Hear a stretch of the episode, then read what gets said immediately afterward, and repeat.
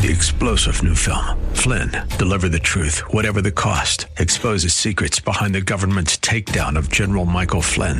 Flynn knew what the intel world had been up to. He ordered the first audit of the use of contractors. This set off alarm bells. He told the truth. He was the most dangerous person for Donald Trump to hire. They had to get rid of Flynn. Flynn, deliver the truth, whatever the cost. Available now. Watch it today. Go to salemnow.com. Salemnow.com. Pastor Keith Crosby of Hillside Church. And his enemies, who I guess you could call independent third parties because they certainly have no interest in affirming him, say this in John 11, 47 and 48. So the chief priest and the Pharisees gathered the council and said, What are we to do? For this man performs many signs. If we let him go on like this, everyone will believe in him and the Romans will come and take away both our place and our nation. I can see the promised land, though there's pain within the plan. There is victory in the end. Your love is my battle cry, the answer for all my life. Every giant will fall, the mountains will move, every chain of the past you've broken into. All the fear of the lies, we're singing the truth that nothing is impossible with you. Oh.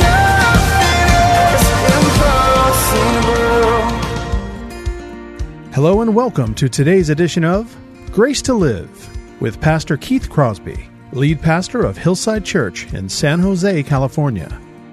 We are delighted that you've chosen to spend time with us here on the broadcast today, studying God's Word. We would encourage you to follow along with us in your Bibles if you can. On today's broadcast, we'll be continuing with our Decoding Jesus teaching series. So if you have your Bibles, please turn with us again to the Gospel of John, chapter 2. Now, here's Pastor Keith with today's study. Well, today, today I want to talk to you about a substance. And we are in California, and California is a state of highly regulated things. I want to talk to you about a substance that has been variously described as the invisible killer. It's also been described as the silent killer. Its chemical name is dihydrogen monoxide. Now, I discovered it when I found this nifty website. Uh, apparently, there was quite an outcry five or six years ago uh, that was calling for the banning of this. And despite a significant public outcry over a five or six year period, little has been done about this. In fact, in some cases, state and federal regulators have laughed at people over the phone who have demanded more regulation because they say there is a sufficient amount of regulation today. I found a hazmat, I think it's the next slide, I found a hazmat uh, uh, hazardous materials thing on it that says prolonged exposure to dihydrogen monoxide in its solid form causes damage to skin tissues. Accidental inhalant, inhalation often leads to death, even in the smallest of quantities.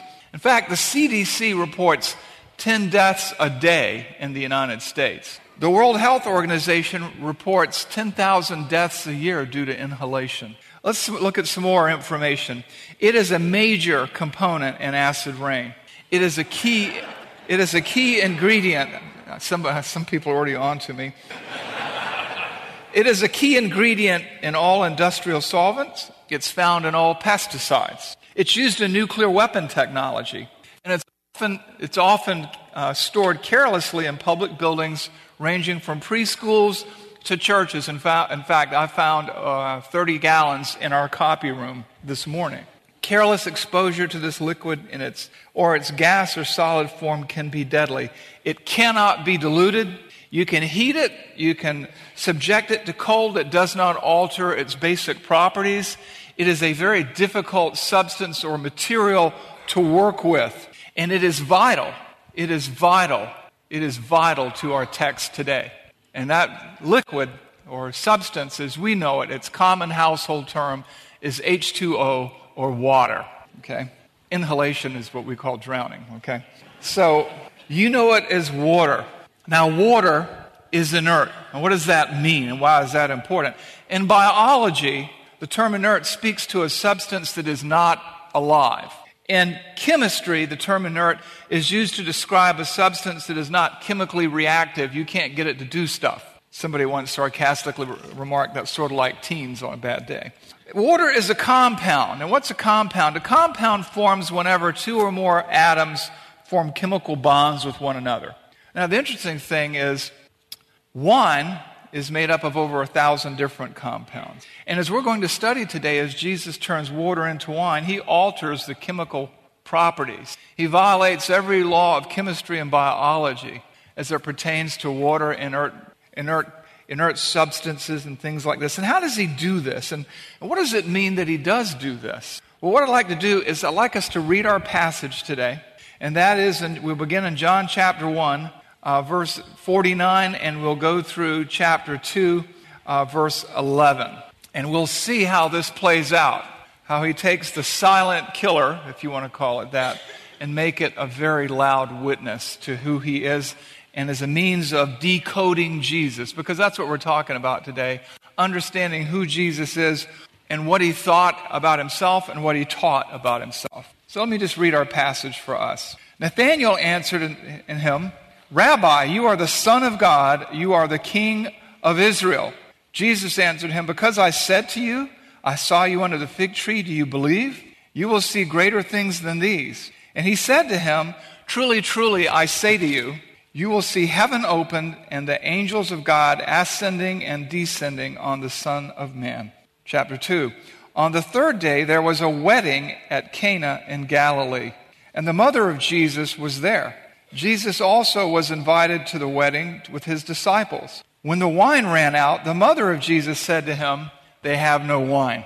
Jesus said to her, Woman, what does this have to do with me? My hour has not yet come. His mother said to the servants, Do whatever he tells you. Now there were six stone water jars there for the Jewish rites of purification, each one of them holding 20 or 30 gallons. Jesus said to the servants, Fill the jars with water. And they filled them up to the brim. And he said to them, Now draw some out and take it to the master of the feast. So they took it. And when the master of the feast tasted the water now become wine, and did not know where it came from, though the servants who had drawn the water knew, the master of the feast called to the bridegroom and said to him, Everyone serves the good wine first, and when people have drunk freely, then the poor wine. But you have kept the good until now. This is the first of his signs Jesus did at Cana in Galilee and manifested his glory, and his disciples believed in him. So, what do we have going on here? Jesus and his, this is after he's called his disciples. This is after he's interacted with them, explained to them who he was, and they've explained to one another, and they've borne witness to him and drawn other people into following him.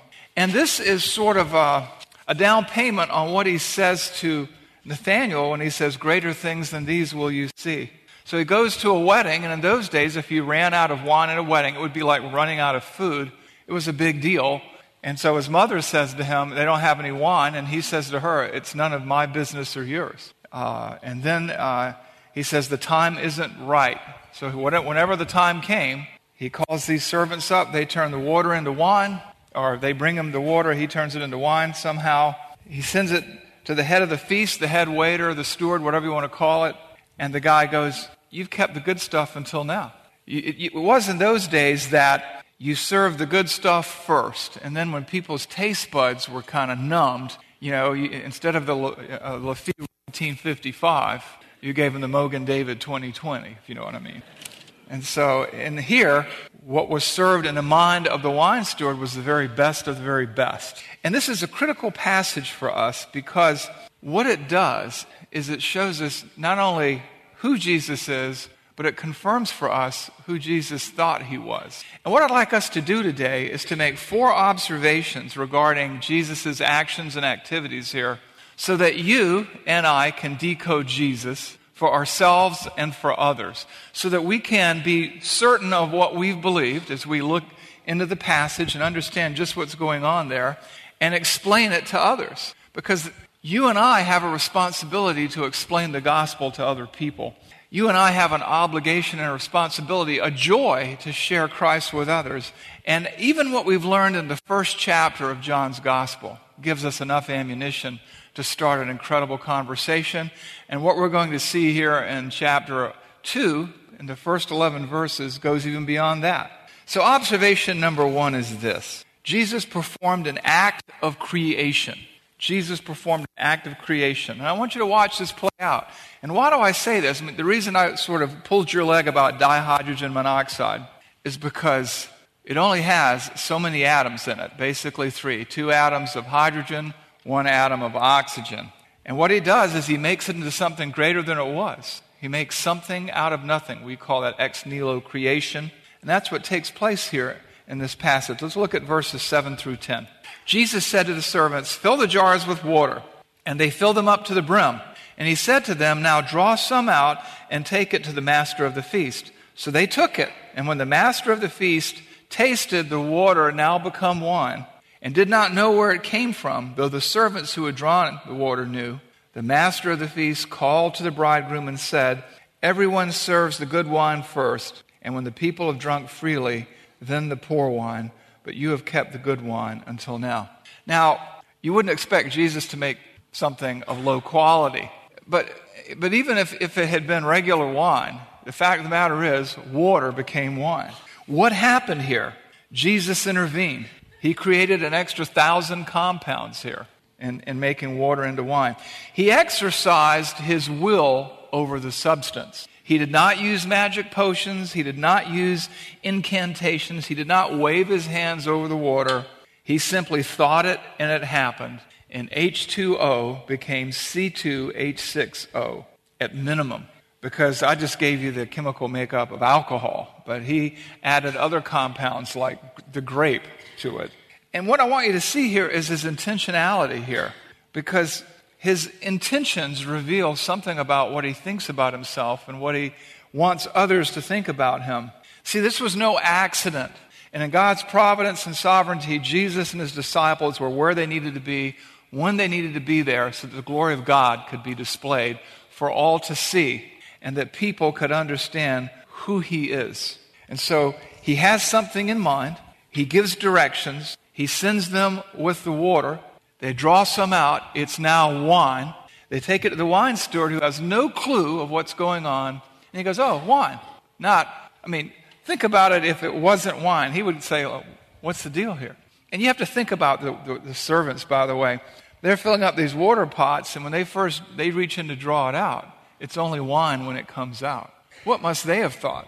And what we have here is this affirmation of what we read in the prologue or what we read in the executive summary or what we read in the cliff notes in John chapter 1, 1 through 18. All things were made through him. Without him, nothing was made that was made. What we have here is an affirmation or a, a, an indication of a Genesis 1 3 event. And God said, Let there be light, and there was light. And Jesus willed, Let there be wine, and there was wine. Jesus willed it, and it was so. This is a creation miracle, nothing less. Something out of nothing. Was there trickery? Could there have been trickery? Could there have been manipulation? Good question. There's an interesting book I read some years ago called Cold Case Christianity by LA homicide detective and investigator J. Warner Wallace.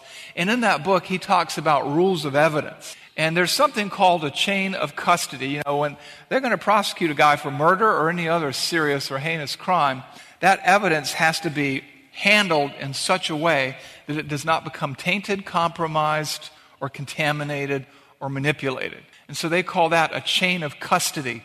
It cannot change hands again and again and again.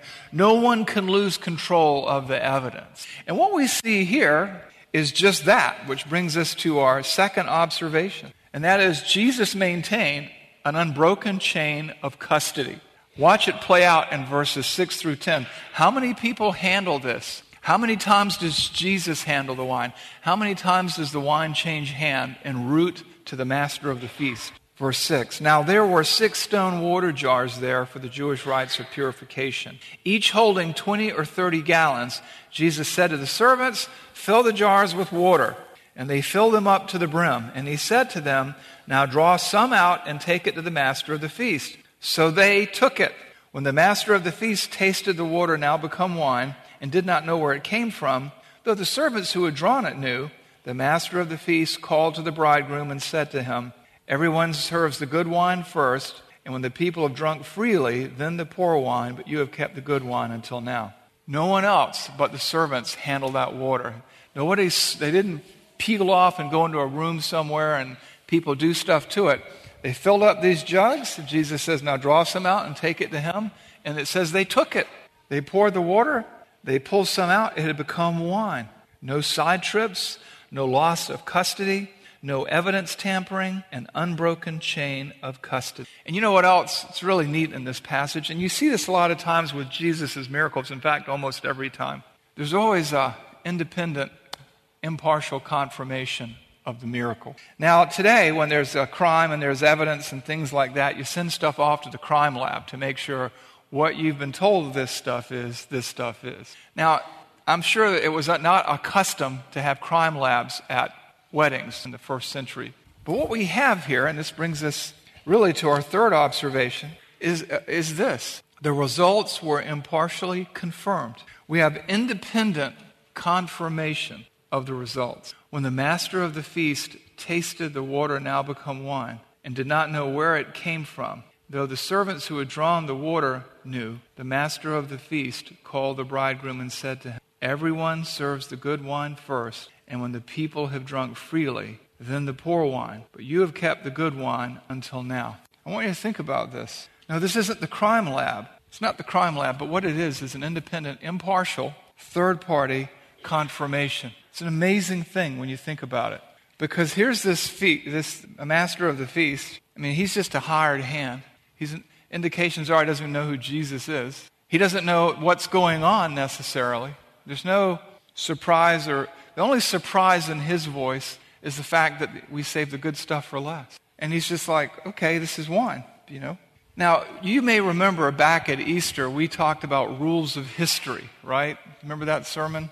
We talked about uh, documentation. We talked about source document, eyewitness accounts, things like that.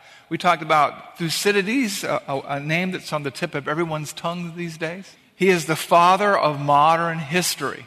And one of the things everybody liked about Thucydides is, as opposed to uh, Herodotus or other also equally competent fathers of history, is Thucydides was an atheist, whereas Herodotus was not. And Thucydides had some rules. He said basically, no one can write about history.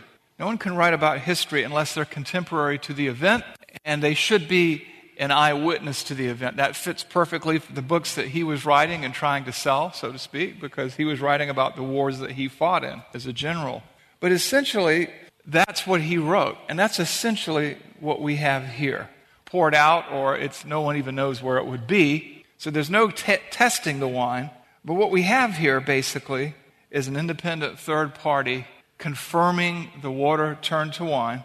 What we have here is an individual who has no dog in the fight, no stake in the claim, and he's completely unaware, clueless, in fact, of what's been going on, and he affirms it. Furthermore, documenting his findings instead of a court reporter or, or a forensic uh, reporter is an eyewitness who, whose writings we have thousands of copies of and who is contemporary to the events. And that's an amazing thing.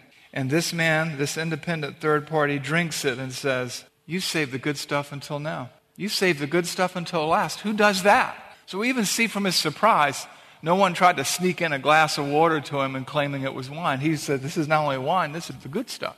Now, with Jesus, unlike, let's say, some of the guys and gals on television, all of his miracles are affirmed and confirmed by independent, impartial third party witness. And let me just give you another example of that. In the account of the resurrection of Lazarus, remember that?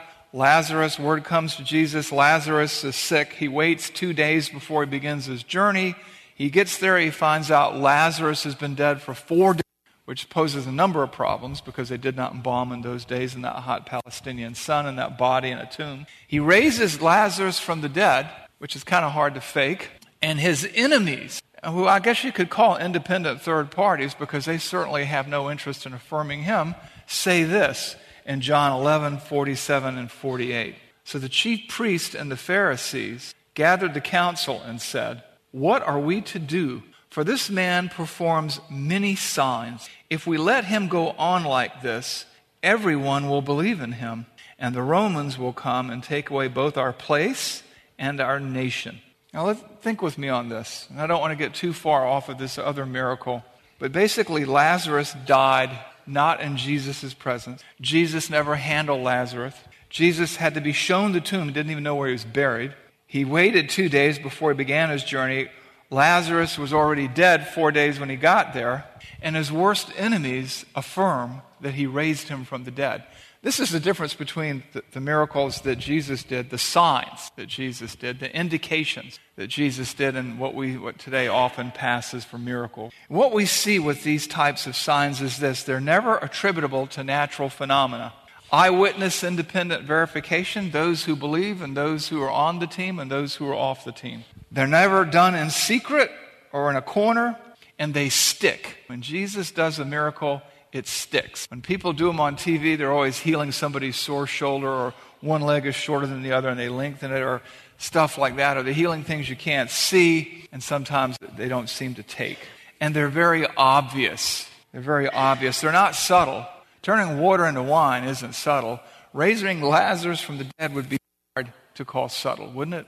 And, and, when, and when John talks about Jesus' miracles, he uses a special word. There's the typical word in the Bible called dunamis, which is the word from which we get dynamite or power, displays of power. And there's semeion, which is what he uses, which speaks to signs that indicate the identity and office of who Jesus is. And this was the first of the signs that he did. It was a creation miracle. It was done with an unbroken chain of custody and it was confirmed by an independent third party. It's irrefutable. It was impartially confirmed. This man had no reason. You know, he wasn't vote Jesus. He didn't really know who he was. And it also did another thing, which really comes to our fourth observation. Observation number four. His disciples believed. His disciples believed. Look at verse 11. This is the first of his signs Jesus did at Cana in Galilee and manifested his glory, and his disciples believed in him. What he did is he displayed his glory, glory of the only begotten of the Father, full of grace and truth. You remember that in John 1:14 and the word became flesh and dwelt among us and we beheld his glory, glory of the only begotten from the Father, full of grace and truth. This is Jesus, the Son of God, the Messiah, the one of whom Moses and the prophets wrote about. This is the King of Israel, the Son of God, God the Son, and he has manifested his glory to his disciples to reaffirm the fact that they can trust in him, that he's who he says he is. I would imagine he rocked the world of more than a few waiters that day, too. But it was done not at random, but intentionally, and it was done to strengthen their faith. It was done to strengthen their faith.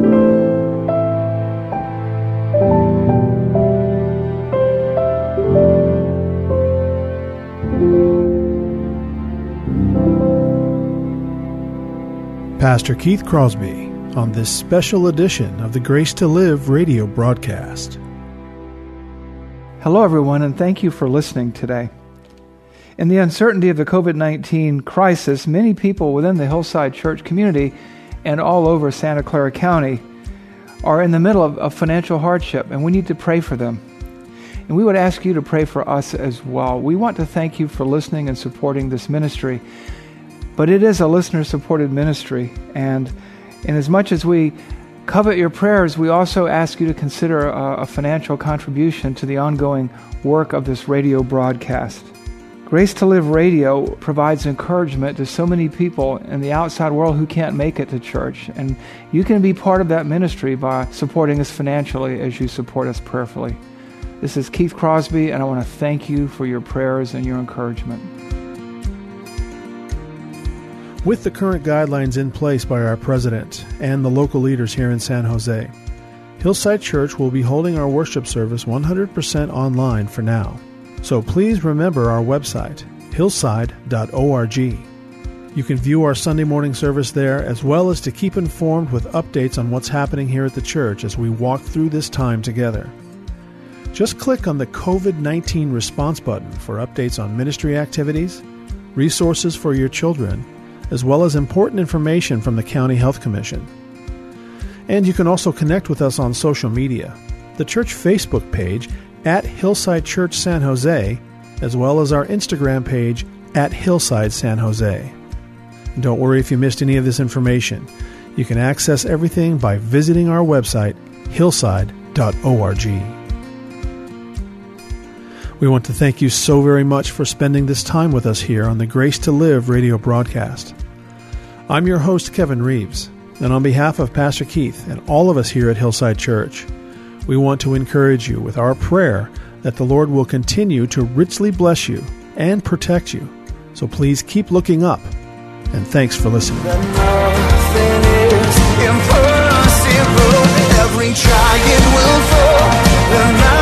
will every chain of the